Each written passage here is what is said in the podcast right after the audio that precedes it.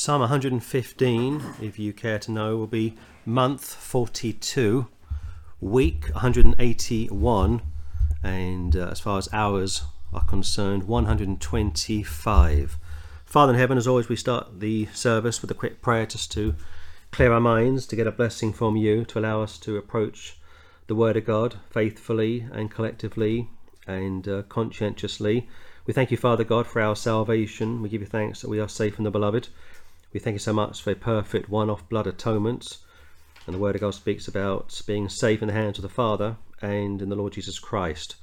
Please bless this psalm. We give you thanks for carrying us over the last three and a half years. And this has been the longest study to date for me every Sunday. And by the grace of God, we haven't missed one Sunday in the past 181 weeks. So please bless today's recording and be with us, Father God. In Jesus' name we pray. Amen and amen. Amen. So, Psalm 115, 18 verses, and uh, let's get busy and break down this brand new psalm. Amen.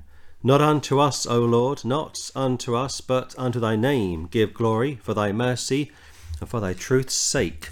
Go to Luke chapter 9. This feeds partly into discipleship, service, which uh, isn't an easy subject to really preach on. The spirit is willing, amen, but the flesh is weak. And uh, the Word of God says, if we say we haven't sinned, we make him a liar. But if we confess our sins, he is faithful and just to forgive us of our sins, so on and so forth. Luke chapter 9. Luke chapter 9, look at verse 23.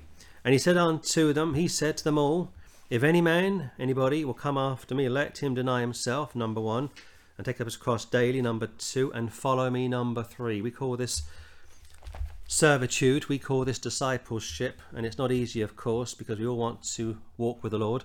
We want to get a blessing, we want to serve Him, we want to really understand what it's like to uh, walk with Him, please Him, but the flesh is always pulling us back.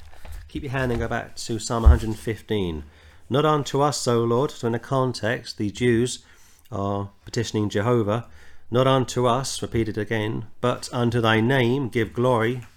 Why is that? For thy mercy and for thy truth's sake. We need you to help us out, Lord God. We are a small community, a tiny flock, surrounded by heathen, and we need you to, to take care of us because without you, we can do nothing. And again, Luke 9 23, and he said to them all, without exception, If any man will come after me, let him deny himself, which is incredibly tough, and take up his cross daily. Somebody once said, You don't put yourself, or you can't put yourself on a cross. Somebody has to do that for you, which is very true. Going back to, we are crucified with Christ in the present tense. Take up his cross daily, not just once in a while, daily, and follow me. We follow Christ, we don't follow church. Go back to Psalm 115, again, verse 1.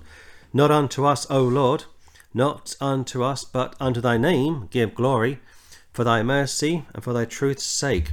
So, due to the Lord's mercy and due to his truth, we need you, O Lord, to help us out, because, like I said a few minutes ago, we, without you, we can do nothing. Look at verse 2. But our God is in the heavens, he hath done whatsoever he hath pleased. Their idols are silver and gold, the works of men's hands. They have mouths, but they speak not. Eyes have they, but they see not. They have ears, but they hear not. Noses have they, but they smell not. They have hands, but they handle not. Feet have they, but they walk not. Neither speak they through their throat. This goes back to idolatry, which, as far as I am concerned, is the most serious of all sins. But go back to verse 2. Wherefore, should the heathen say, Where is now their God? So the heathen are into idolatry, found in verses 4, 5, 6, and 7 into 8. Go to 2 Peter chapter 3, please. And you've got two groups of people as far as the Old Testament would be concerned. You've got the Jews and the heathen, the Gentiles. And Paul speaks about the church, the Jews, and the Gentiles, three groups of people. And uh, we always tell people in the streets, you cannot sit on the fence. You're either for the Lord or you are against him. Second Peter, please. Second Peter chapter 3.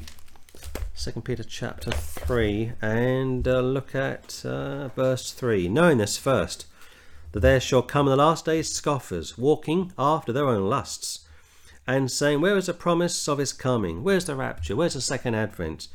You people have been predicting his return since the days of Augustine, which is true, since the days of Harold Camping, which is true, since the days of all sorts of people, and they like to rub this in our faces.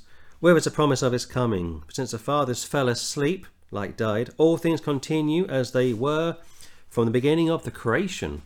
These people accept there was a creation, which means there was a creator. They acknowledge there was a start date, uh, because of course everything is breaking down. It's not uh, getting better; it's getting worse. Knowing this first, that there shall come in the last days, like right now, scoffers, mocking, making fun, ridiculing, walking after their own lusts. They are filled with their own wicked, unclean spirits, and saying, shouting as loud as they can, Where is the promise of his coming? There's your town atheist. But since the fathers fell asleep, going back to days of Adam, all things continue as they were from the beginning of the creation. That's what they would say during the days of Noah. And old Noah was a righteous preacher. Go back to Psalm 115, and he preached for what 120 years, and uh, nobody got saved, just his tiny family. Go back to verse uh, verse two, please. Wherefore should the heathens say, pagans, infidels, unbelievers, where is now their God? Very personal, not where is God, but where is their God? In the context, where is the Jewish God? Where is Jehovah Shalom? But now our God, very personal, our God, switches from their God to our God. Paul says he preached, uh, he would preach my gospel, and the Word of God says, Our Father which art in heaven. Again, this is a very particular book. We're going from a Jewish dispensation to a Gentile dispensation. But our God is in the heavens. The Quran says there are seven heavens, but the Word of God says there's only three heavens. Just very briefly, if you jump into a helicopter or into a plane, you are in the first heaven. If you go into space, you're in the second heaven. And if you go far north, you're in the third and final heaven, which is where Paul would go. Where is now their God? Going back to mocking and scoffing, 2 Peter chapter 3. But our God is in the heavens. He hath done whatsoever he hath pleased. So, in a sense, if it wasn't for revelation, we'd have no idea who God is or what He is, and He is minded, if that's the right word to use, to reveal Himself to us. Because if He didn't reveal Himself to us, we'd be just uh, scrabbling around trying to work out who God is and what God is. You can be saved without the Bible, but you can't grow without the Bible. You can know of God without the Bible, but you can't know Him in a personal sense unless you have the Bible. And that's why we are Bible believing Christians. We walk by faith, not by sight. Let's break down verses 4 through to 8. Their idols, going back to statues and stones, Numbers, I think it's 36, speaks about the Jews going into the land of the pagans and tearing down their pictures. Talking pictures, you think back to the silent era, late 1920s, or even before that, Charlie Chaplin, Buster, is it Buster Keaton? Keaton. Buster Keaton, all those uh, silent actors, and of course the uh, the audio came in in the late 1920s. Laurel and Hardy, the uh, Marx Brothers, and uh, the Three Stooges, they all came of age. Uh, but the point I'm trying to make is the talking pictures is really the, t- the the birth of this new movement, the birth of the decline of mankind. You think to the 1940s, you had the Hays Commission in Hollywood, and the Hays Commission was set up to clean up Hollywood to cut out JC, OMG, or innuendo specifically. Mm. You look back to the 1930s, some of those black and white movies, Paul Moon, uh, Paul Muni and uh, Edward Robinson. Uh, some of those films are pretty uh, risque. Women half dressed, and of course that got cleaned up 10 years later. But uh, there were people trying to push back mm. In the 1940s, and in the UK we had a couple of people. We had uh, Mary Whitehouse, Lord Longford trying to clean up television, but of course you can't clean it up it's an avalanche, and by the late 1960s, JC, OMG, nudity, pornography, it was everywhere. You couldn't stop it. So, for the Old Testament, the Jews were told to go into Canaan, which of course they did, clean out the land, which they did, and also rip down the altars, the shrines, and the pictures, which all over the place. If you go into a garage or a garage, if you're in the US, there's pictures of half dressed women mm. uh, all over the place. You go into a police station up until recent times or a fire station where men are all working together. Again pornography is all over the place. And that of course is an idol but uh, this text speaks about physical objects which is the downfall of so many christians. Their idols are silver and gold the work of men's hands crude and completely unacceptable 1 John 5 says, Little children, keep yourselves from idols. That's John, the elder, speaking to the church right at the end of his life, right at the end of the New Testament. And of course, idols can be people, it can be your husband, it can be your wife, it can be your church, it can be your ministry, it can be your bank balance. It doesn't have to be a literal idol that you will bow down to. I was always surprised when I first got saved how many evangelicals had pictures of Jesus on their walls. I was always quite surprised. I was quite surprised to see Peter Ruckman drawing pictures of Jesus when I first got saved with his wonderful chalk talks, and nobody questioned it. And they say, Well, James, we're not worshipping the image. That's not the point. You're not allowed to picture God Almighty. Whatever you think he looked like, he doesn't look like that. Whatever Jesus looked like, you're not told. Whatever you think he looked like, you're not told, you're not allowed, you're not permitted to paint him. So cut it out. Their idols are silver and gold, the work of men's hands. They have mouths, but they speak not. Eyes have they, but they see not. Have ears, but they hear not. Noses have they, but they smell not. They're useless. They're deaf, dumb, and blind. They have hands, but they handle not. Feet have they, but they walk not. Neither spake they, neither speak they through their throat. They are mute. They can't communicate. So sometimes unclean spirits come along and use those objects to speak to the ignorant. You think about India or Pakistan or Bangladesh You've got Hinduism, especially in India, and it's such a powerful religion. It's all over the place. And uh, you have these animals walking onto uh, the tarmac at the airport yeah. and, and are allowed to go onto the plane yeah. if they should so wish because they believe that those animals are once upon a time human beings. They believe in reincarnation so that they are like unto them. So is everyone that trusteth in them. Slight paraphrase, but verse 8 that they make them alike unto them.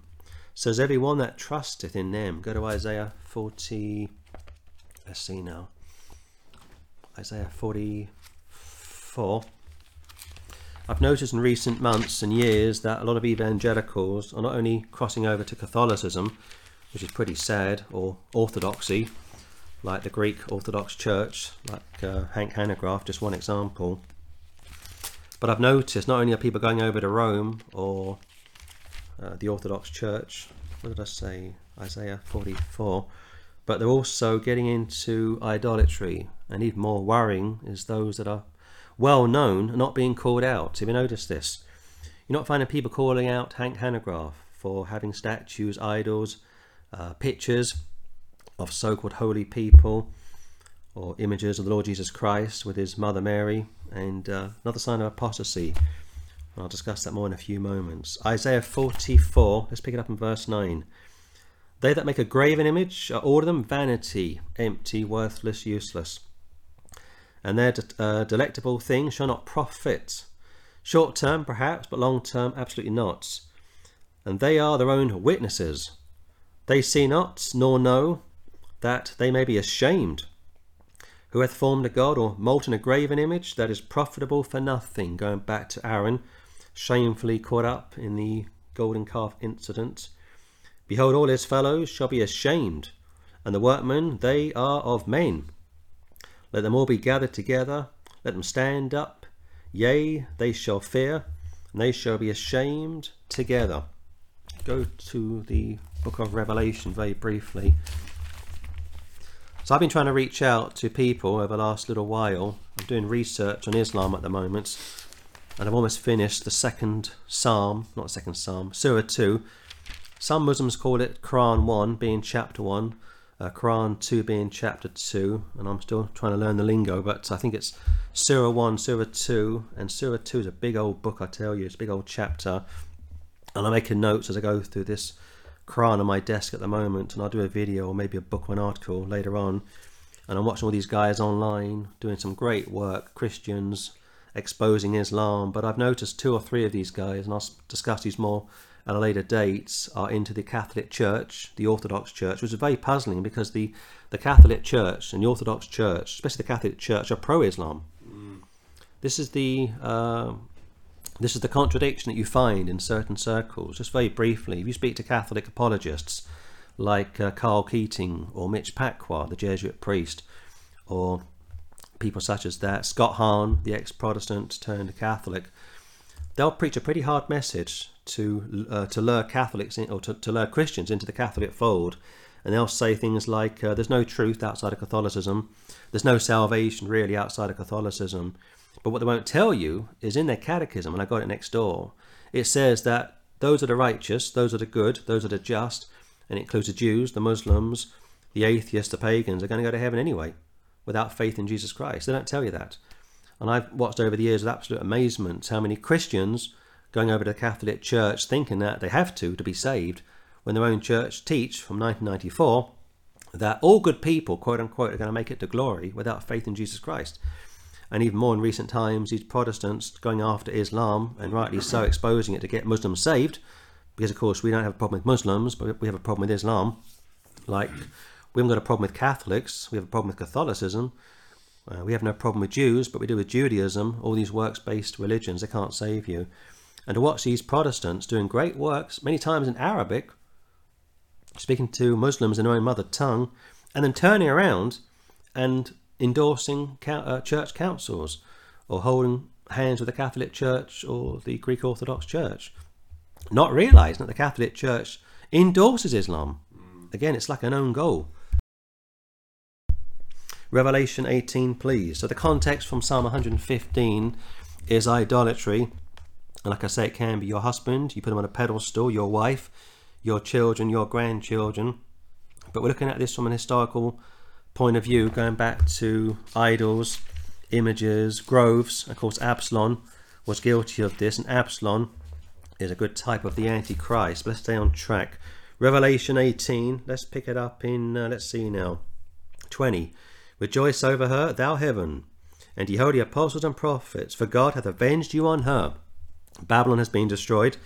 Chapter 17 and 18, just very briefly going back to ecclesiastical Babylon, economical Babylon.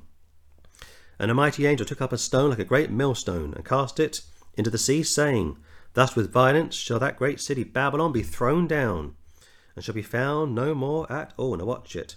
And the voice of harpers and musicians and of pipers and trumpeters shall be heard no more at all in thee, and no craftsman of whatsoever craft he be shall be found any more in thee. The sound of a millstone shall be heard no more at all in thee. Now I'll say this very briefly. The term craft can be in reference to witchcraft or the craft like Freemasonry. And I've already discussed this during my Daniel study, but go to Acts chapter 19. The context here more specifically, is dealing with a terrible sin which destroyed Israel and it knocked Solomon sideways and he died prematurely, Solomon. And of course, this goes back to worshipping other gods and uh, images and idols, so on and so forth. I want Acts 19, please. Uh, let's see now, Acts 1924. For a certain man named Demetrius, a silversmith, which made silver shrines for Diana, brought no small gain unto the craftsmen. In other words, they were very wealthy. This is why the Catholic Church will not uh, prohibit the use of statues, pictures, idols of the saints, Mary, the Lord Jesus Christ, John the Baptist. And here's another quick footnote just to say that when you come across people advocating praying to those that are dead. They believe they are in heaven, but of course they have no idea that they are in heaven.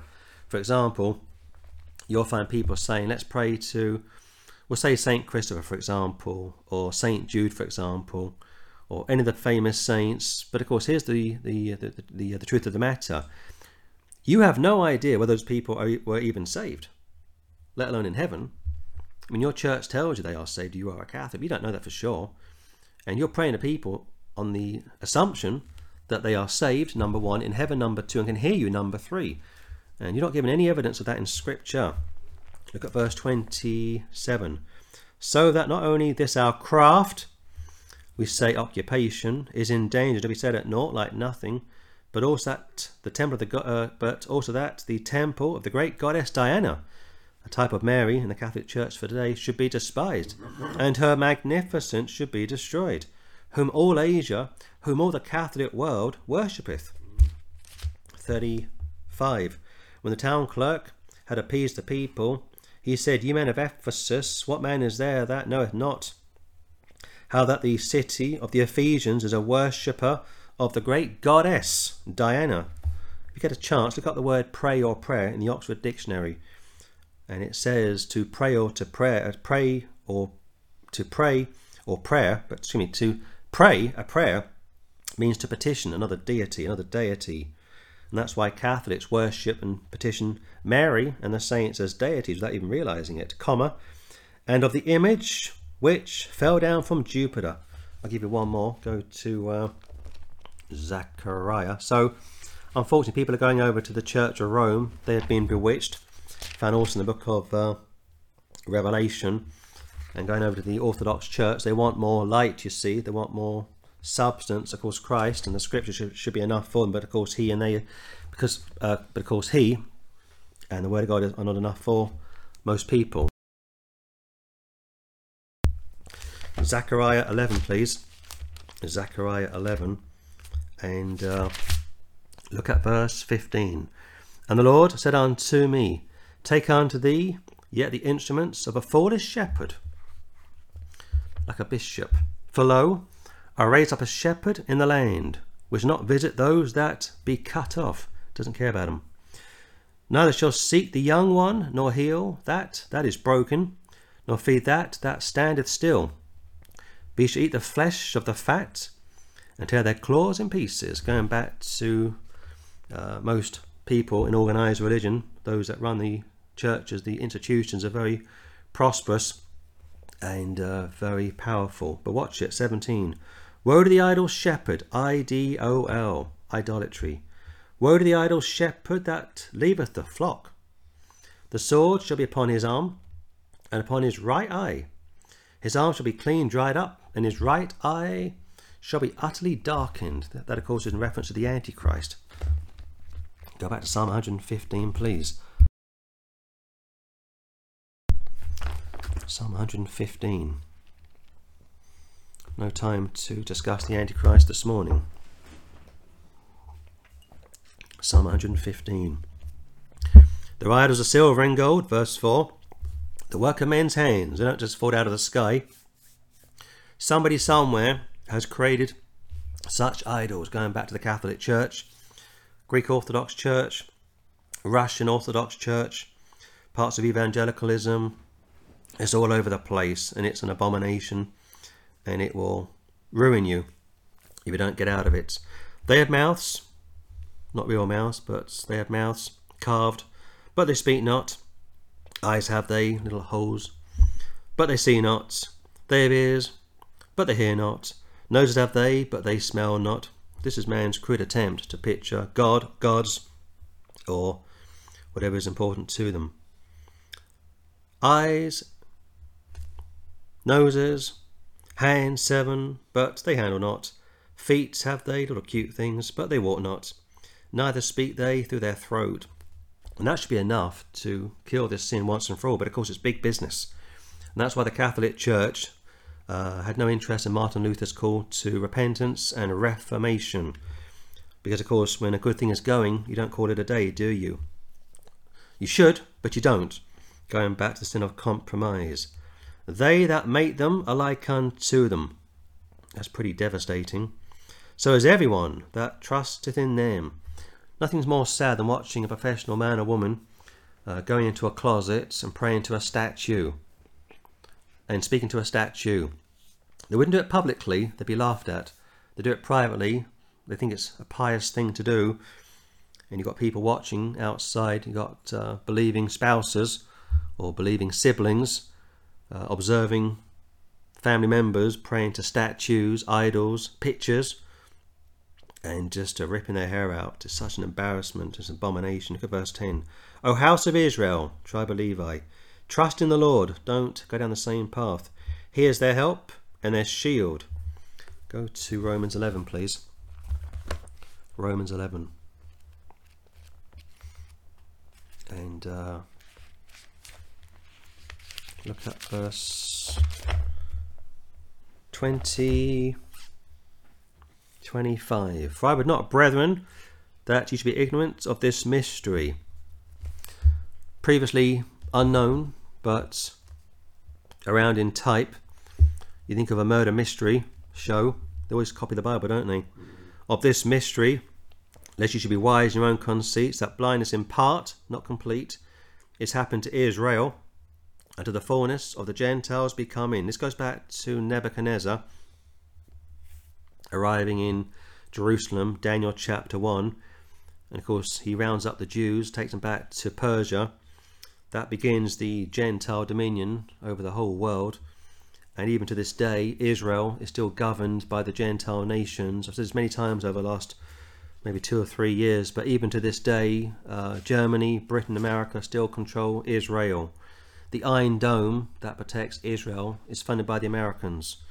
Germany still gives uh, Germany still gives Israel an absolute fortune every year. Britain more soft diplomacy, but if the Gentile nations were to, were to withdraw support from Israel tomorrow, she'd be flat in her face. All she sells is fruits, vegetables. She has the IT world, of course, flocking into Israel after the so-called pandemic. But by and large, if it wasn't for the Gentile nations who are still calling the shots, Israel would be a third world country going back to their rejection of their blessed Saviour. Look at, uh, uh, let's see now. Uh,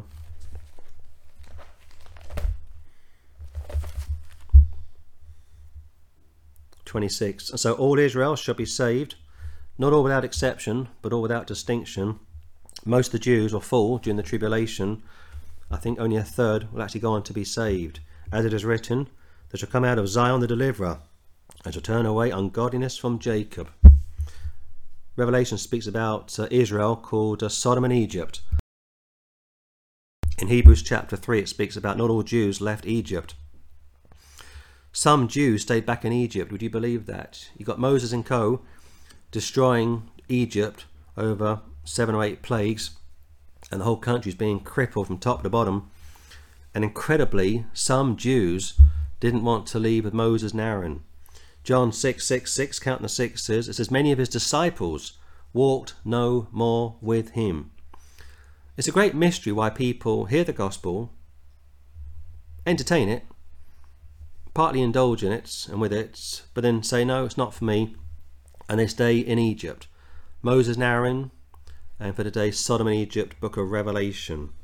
It's their free will, of course, it's their own funeral, of course, but uh, it's pretty sad, really.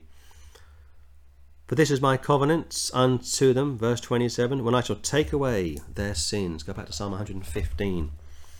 Psalm 115, 10 again. O house of Israel, trust in the Lord. Quit your idolatry. Get in line. You are the priest class for the children of Israel. He is their help and their shield.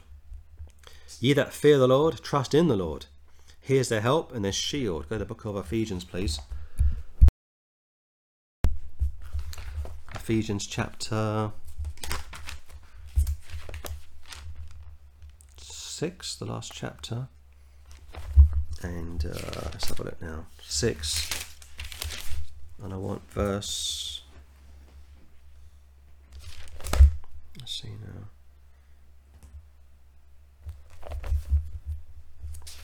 It's verse 16 actually. Yeah, uh, 616. Above all, taking the shield of faith wherewith you should be able to quench all the fiery darts of the devil. This picture of a first century soldier, go back to Psalm 115, having to be on the defensive and also the offensive. The latter part is very offensive to people. Most believers don't want to be offensive, like push forward. They'd be defensive, but not offensive, in the sense that they don't want to push forward. You have to be on the offensive. You have to push forward. You can't just, uh, you know, wave the old white flag and say Jesus loves you, John three sixteen. Sometimes you need to get your hands dirty and get up close and personal with the enemies of the Lord, not in a physical sense, but in a spiritual sense. Look at verse 12. The Lord hath been mindful of us. That term mindful is mostly used in political circles. They say the minister is minded, or the prime minister is minded, or the president is minded. It's like a legal term. It's like he's legally obliged. He's minded. And the Lord has allowed himself to be mindful of his people. That's quite a statement. I mean, he creates us out of nothing, from the ground, of course, but initially from nothing. And now he's mindful of us. Incredible. The Lord hath been mindful of us in the context, children of Israel. He will bless us. He will bless the house of Israel. Uh-huh. He will bless the house of Aaron. Go to Hebrews chapter 6. Hebrews chapter 6. One of the problems when it comes to witnessing to Muslims and also Jews is what they'll do is if you get them in a in a corner, they'll run to the Arabic. And of course, most uh, people don't speak Arabic. It's a powerful tool that, or the Muslims or the Jews run to the Hebrew. Again, it's a powerful tool, isn't it? I've seen many debates in recent weeks of Jews debating Gentiles, Jewish rabbis run into the Hebrew, knowing that most of us don't know Hebrew, and we can't respond. And I've seen many Muslims running over to the Arabic to silence the, the kuffars, as they call us.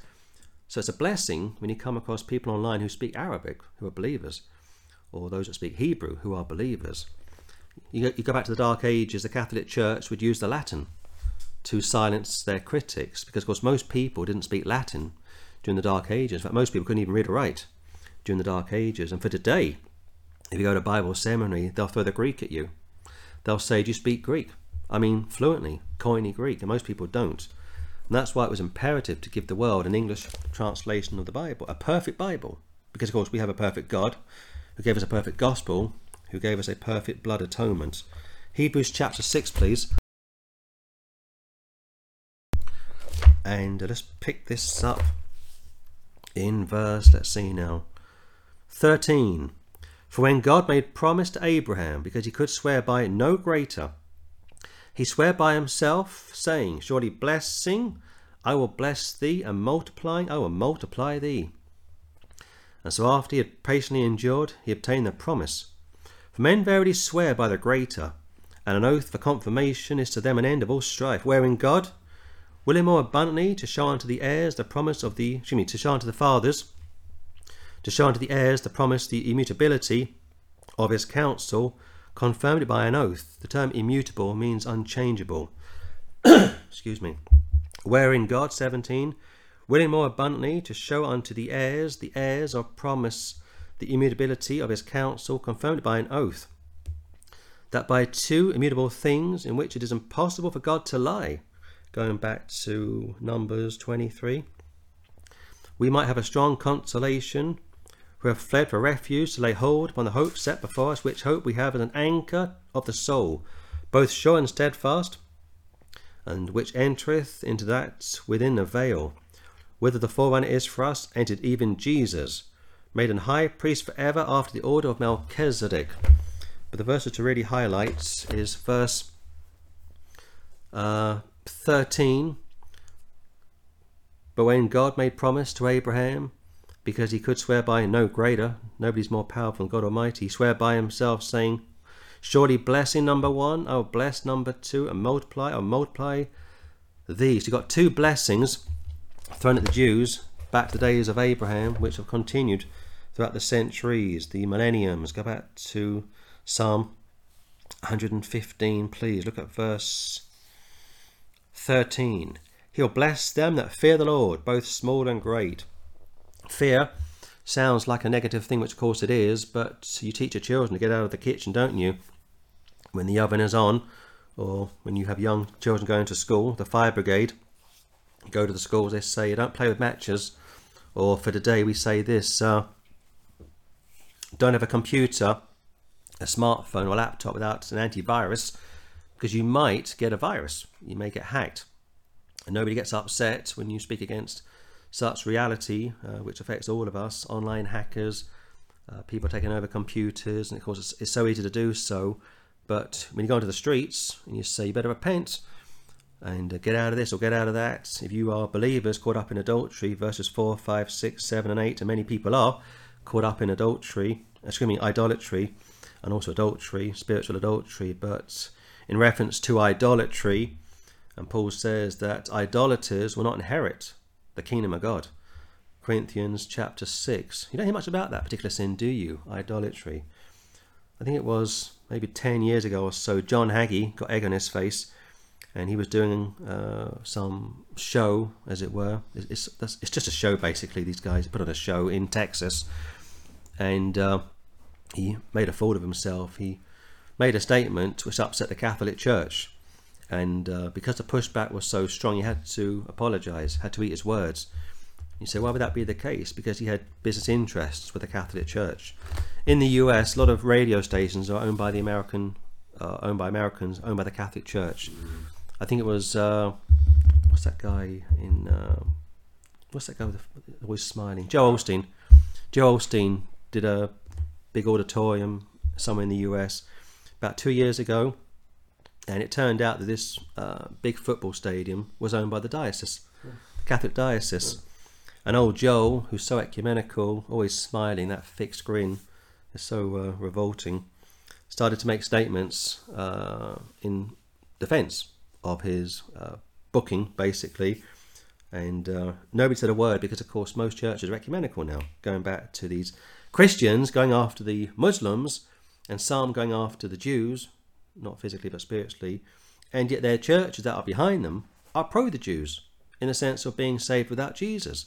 They're pro the Muslims being saved without Jesus. I mean, you couldn't make this stuff up, could you? Talk about a divided house. 14. The Lord shall increase you more and more, and He has done, you and your children. Go back to Isaiah, please. A lot of good stuff in the book of Isaiah. And uh, Isaiah 29. Let's see now. 29. Let's pick it up from uh, 29 uh, 18, 29, 18. And in that day shall the deaf hear the words of the book, and the eyes of the blind shall see out of obscurity and out of darkness. The meek also shall increase their joy in the Lord. And the poor among men shall rejoice in the Holy One of Israel. That term Holy One is Jesus Christ, it's not Mary. Again, going back to the Catholic Church's catechism, and I've got it, I've read it. Don't say I haven't, I've got it, I read it, I know what I'm talking about. They call Mary the Holy One. Blasphemy. She's not the Holy One. She's only holy in the, in the sense that we're all holy through the new birth. The word saint means holy, incidentally. 20. For the terrible one is brought to naught, and the scorner, going back to where is the promise of his coming, is consumed, and all that watch for iniquity are cut off, watching TV, surfing the net, watching what they shouldn't watch. That make a man an offender for a word, and lay a snare for him that reproveth in the gates and turn aside the just for thing of naught. Therefore, thus saith the Lord, who redeemed, past tense, Abraham, concerning the house of Jacob Jacob shall not now be ashamed, neither shall his face now wax pale. But when he seeth his children, the work of mine hands, in the midst of him, they shall sanctify my name, and sanctify the Holy One of Jacob, and shall fear the God of Israel. Going back to, not for us, O Lord, not unto us, but unto thy name, give glory, mercy, for thy truth's sake. I'm back in the 115th Psalm, look at 24. They also that erred in spirit shall come to understanding, and they that murmured shall learn doctrine. In the last days they won't endure sound doctrine. Go back to Psalm 115. So they, there's, there's a great promise there for the Jews that they will get saved, and it says how all Israel shall be saved. But like I just said a few minutes ago, not all without exception, or without distinction. You're to rightly divide the word of truth. Verse 15, please. Ye are blessed of the Lord, which made heaven and earth. Go to Genesis this time, please. Genesis chapter 14. It's somewhat of a cowardly thing to do to run to the Hebrew to silence the Gentiles. I know why they do it because it's a powerful tool, like I say. But uh, thankfully, we have been blessed as a body of Christ to have some Hebrew, Arabic, and even Greek speaking scholars uh, to help us out. But the truth is, the King James should be enough for all of us. I mean, the Word of God says He's put His Word above His own name. People don't realize that sometimes. They say, well, a good translation, but, but, but. No, it's the only translation you're going to get on this side of heaven.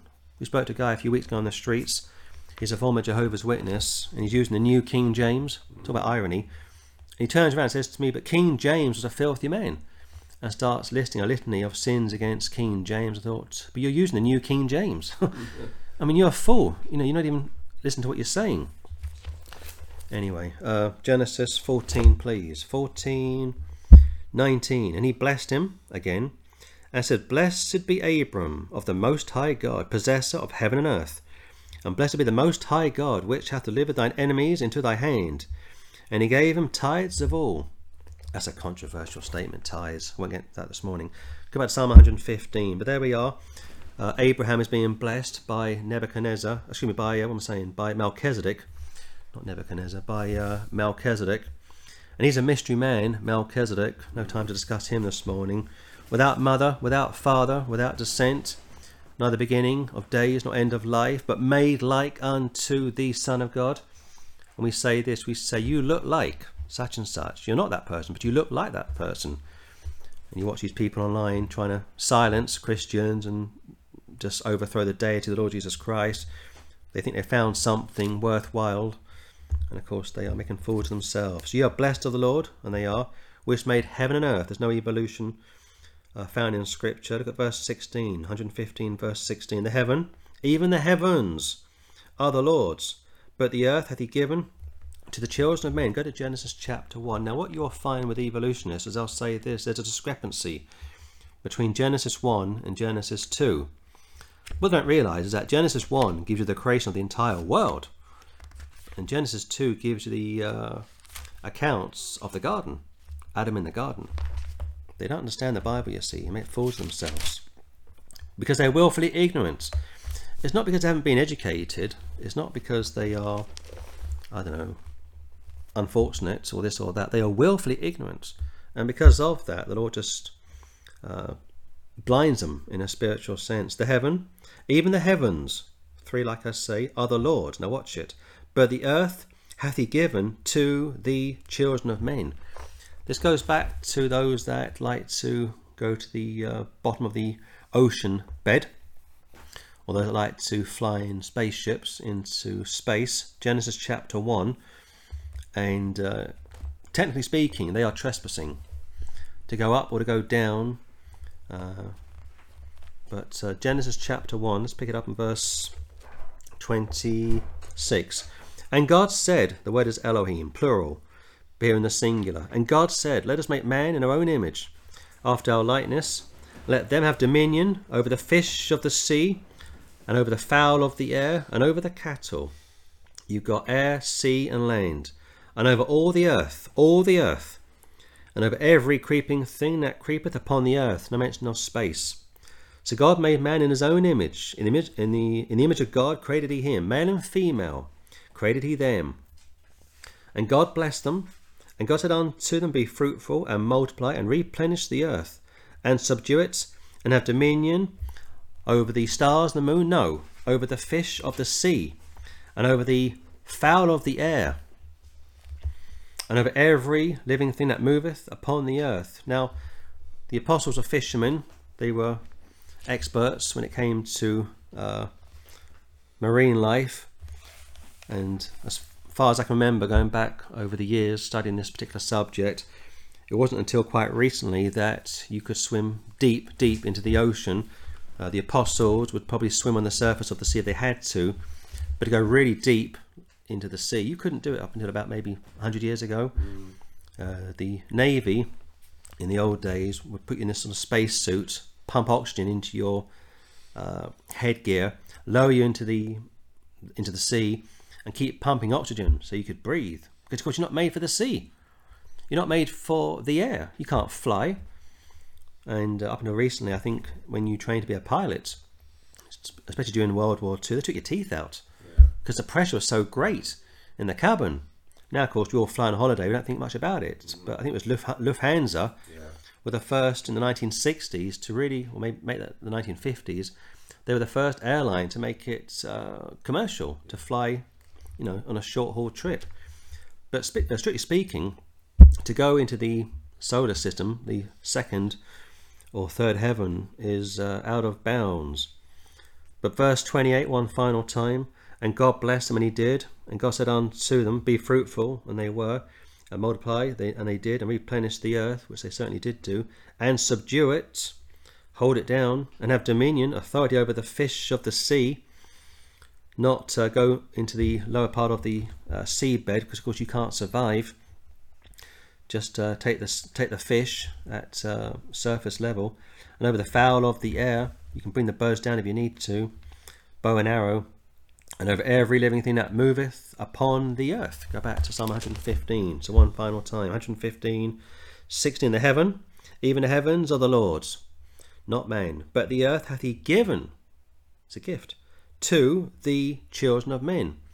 Now, I appreciate we've all benefited from modern technology I saw a preacher many years ago smashing up a television online using some uh, pickaxe, some uh, sledgehammer, and he was saying this television is of the devil, and television, of course, television, vision, going back to visions, going back to uh, idols, images, and there's a point to that statement, television.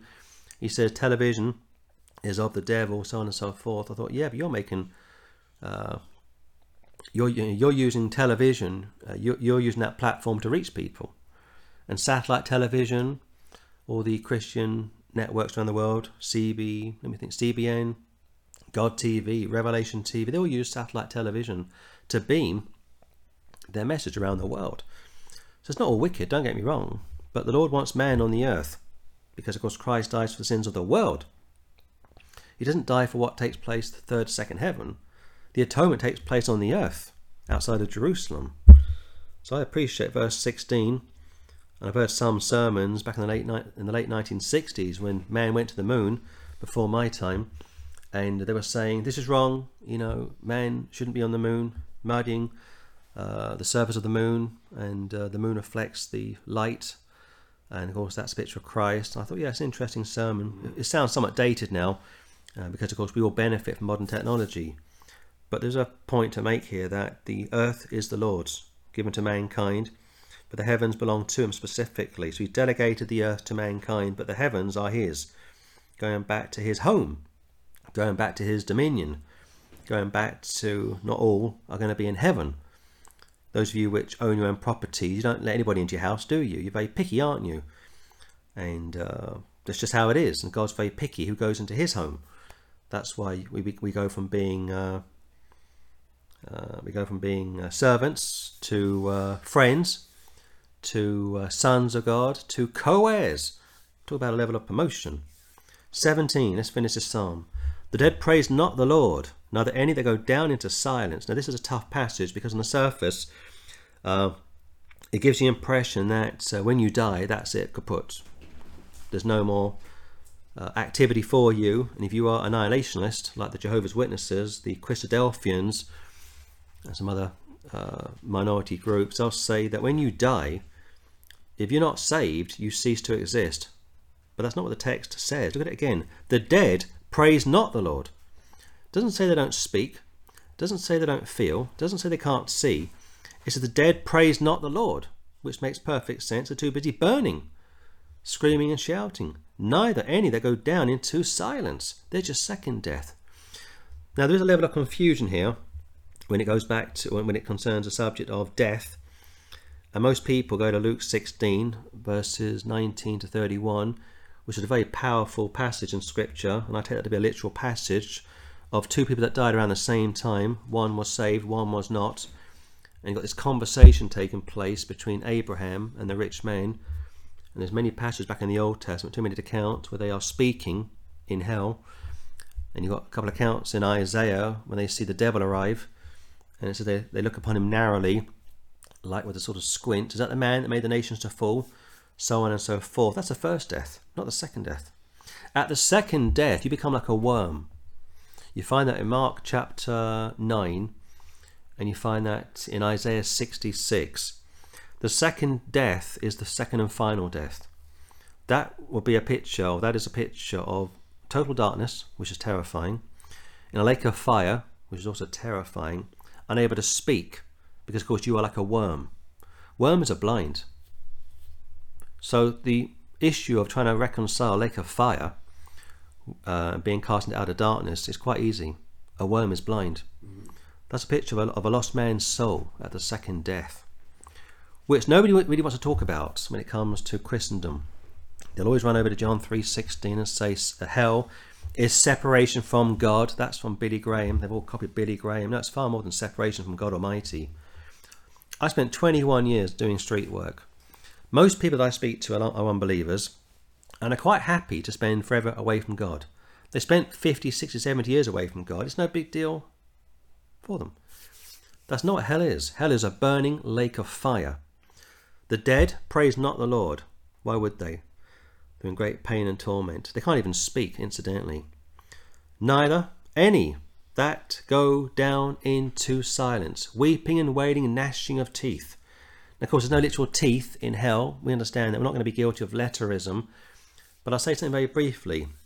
If you've ever studied those that are in car crashes, we knew a chap many years ago. He was in a car crash, lost his legs. He was a very bitter man, understandably so. Was a Catholic from memory. Mm. And he said to Patrick many times over the years, he said, uh, I still feel my feet. Yeah. But his feet had been completely cut off in the car crash. He was uh, in, in the motorbike accident. He was a, mo- he was a motorcyclist. He had stumps. Had stumps, mm. and but he still felt the pain in his in his legs. Yeah. What's going on? Well, there's two ways to answer that very quickly before we before we run over time. The first is they'll say you're feeling your nerve endings. That's what uh, the doctors say, nerve endings. Okay, that's partly true, but you think about that text over in uh, let's see now, Revelation six. It speaks about the souls under the altar, and they are crying out to God, and they're wearing clothes. So I believe this that the soul, our souls, are a bodily shape. So, for example, if you are a man five foot ten, your soul is five foot ten. You can't see it; it's invisible to the human eye, but your soul lives on forever. Of your lady, five foot one, five foot two, five foot three, that's the size of your soul. When people say this, I've been in a car crash, I can't feel my feet. Well, you may have lost your feet physically, but your soul is still there. And that's what burns for all of eternity. So the term, the term uh, weeping and gnashing of teeth, yes, your mouth if you will, is is is uh, is crushing. You know, it's it's it's uh, going up and down. You know, it's a picture of being absolute torment. You think back to that scripture in the book of Acts where uh, Paul speaks to one of the kings, and uh, also back in Daniel, it says, I think it's Daniel five. It says Belshazzar's knees, his loins, they you know they crashed, they smote together. Mm. Picture of great fear. So we'll leave it as it is. No need to run over to the Hebrew and fix this up or try and spiritualize it. It says what it means and it means what it says. The dead praise not the Lord, self explanatory. Neither any, they go down into silence, second death. They're going to burn for all of eternity. What a terrifying thought. But we'll bless the Lord from this time forth and forevermore. Praise the Lord. Go back to Isaiah and we'll close. So, what you've had this morning, I hope, is a balanced Bible study, trying to be honest and keep things uh, straight and simple. I, I can't stand trickery. I can't stand people running over to the Greek, the Hebrew, and trying to get out the text, what's not there, show off their great brains. It doesn't help anybody, and it just makes you feel inferior if you're not apt to languages. Isaiah 26, uh, pick it up in 13. O Lord our God, other lords beside thee have had dominion over us even today, if you're not saved, you are slave to sin. And uh, the Lord's can be physical, spiritual. But by thee only will we make mention of thy name. In the name of Jesus, every knee will bow, every tongue will confess. They are dead, they shall not live, they are deceased, they shall not rise. Therefore, hast thou visited and destroyed them, and made all their memory to perish. What do they say? Out of sight, out of mind? Thou hast increased the nation, O Lord, thou hast increased the nation. Thou art glorified, thou hast removed it far and all the ends of the earth. So we live in a positive statement that the Lord is blessed, Psalm 115, uh, verse 18. But we will bless the Lord, amen, from this time forth and forevermore. Stay positive. What it say? Think positively. Isaiah says, Those that uh, think on the Lord have perfect peace. Perfect peace. That's beautiful and forevermore. Praise the Lord, our Lord, our God. Other lords, uh, other lords besides, other lords beside thee have had dominion over us, but by thee only will we make mention of thy name. That's the way to look at this. Think of the name of the Lord Jesus Christ. Hebrews says to consider him, to meditate on him, to worship him, and also he's our older brother, and God is our Father, and you can't beat that with a stick, as they say. Let's close it there. Amen, amen, and uh, come back next week and uh, look at Psalm 116.